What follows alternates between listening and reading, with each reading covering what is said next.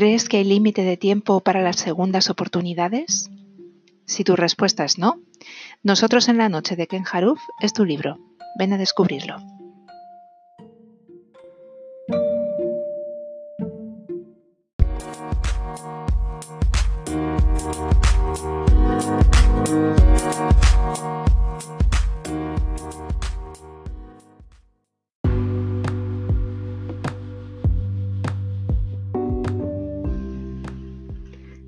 Conozcamos primero al autor de esta novela, el americano Ken Haruf.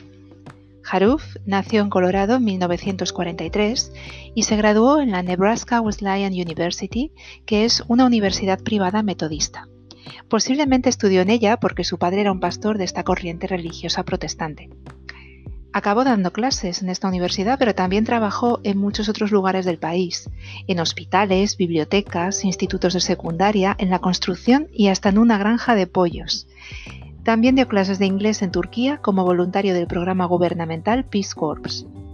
En 1973 obtuvo un máster en escritura en la Universidad de Iowa.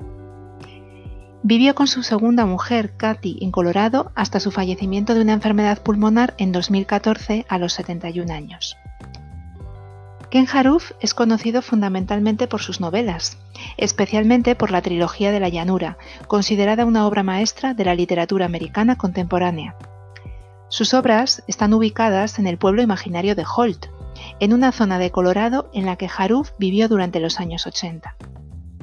Los personajes de sus novelas son la gente sencilla que vive en las comunidades pequeñas, con sus preocupaciones y afectos cotidianos. De su forma de escribir se ha dicho que es honesta y verdadera. Era conocido su hábito de cubrirse los ojos con un gorro de lana antes de comenzar a teclear para escribir a ciegas. Ken Haruf obtuvo varios reconocimientos por sus obras. Su novela La canción de la llanura llegó a ser finalista del National Book Award, que es uno de los premios literarios más prestigiosos de Estados Unidos.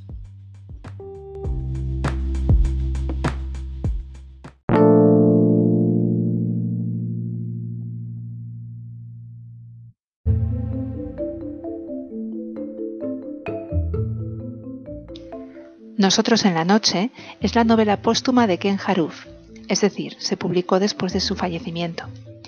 Cuando Haruf la escribió estaba ya muy enfermo, es decir, que sabía que iba a ser su última obra.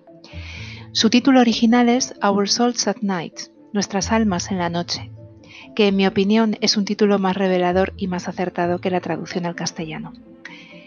La obra narra la historia de dos ancianos viudos que deciden dormir juntos para huir de la soledad. Es ella, Abby Moore, la que hace la propuesta a su vecino Louis Waters. No se trata de sexo, le dice, sino de hacer que las horas antes del anochecer sean más llevaderas. Al principio se sienten extraños, pero a medida que hablan noche tras noche, los recelos iniciales desaparecen y en la intimidad hablan de sus matrimonios, de los fantasmas del pasado, de sus miedos, de sus sueños. Las habladurías del pueblo y la incomprensión de los hijos son sus mayores amenazas, pero ellos descubren que aquello que parecía una locura al principio se ha convertido en una ilusión muy real. Todo está narrado de forma serena y natural, sin sentimentalismos. Esta historia tan auténtica como conmovedora está contada en muy pocas páginas. Haruf nos demuestra que no es necesario escribir kilos de papel para llegar al corazón del público. La novela ha sido llevada al cine y son Robert Redford y Jane Fonda quienes interpretan a los dos protagonistas.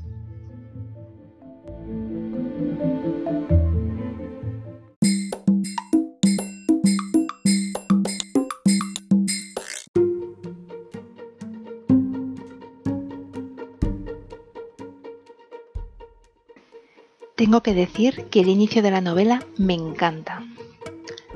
Y entonces llegó el día en que Addie Moore pasó a visitar a Louis Waters.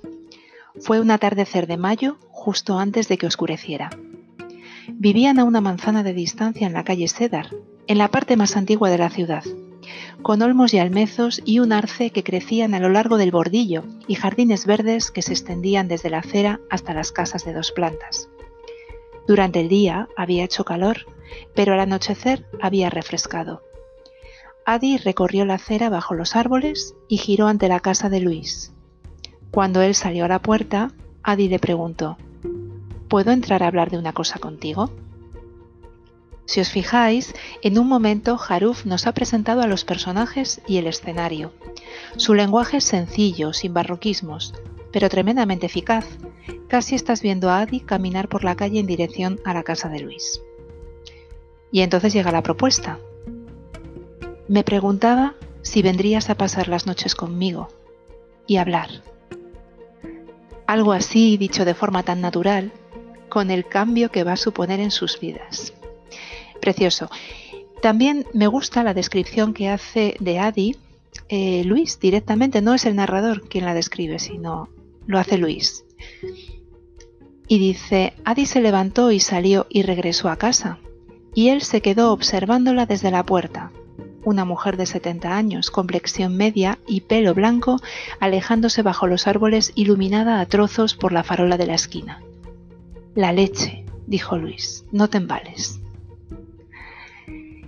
Es importante durante toda la novela el miedo al que dirán. En este caso, por ejemplo, en boca de una conocida de Adi. Ojalá pudiera hacer lo mismo. Porque no puedes. No conozco a nadie y de todos modos me daría miedo. Te sorprenderías. Ay, no, no podría, a mi edad. Y un ejemplo más de cómo se enfrentan a las habladurías. Un día deciden ir juntos a comer en un restaurante del pueblo. Vino la chica y preguntó, ¿Mesa para dos? Sí, respondió Luis. Nos gustaría una de esas mesas del centro.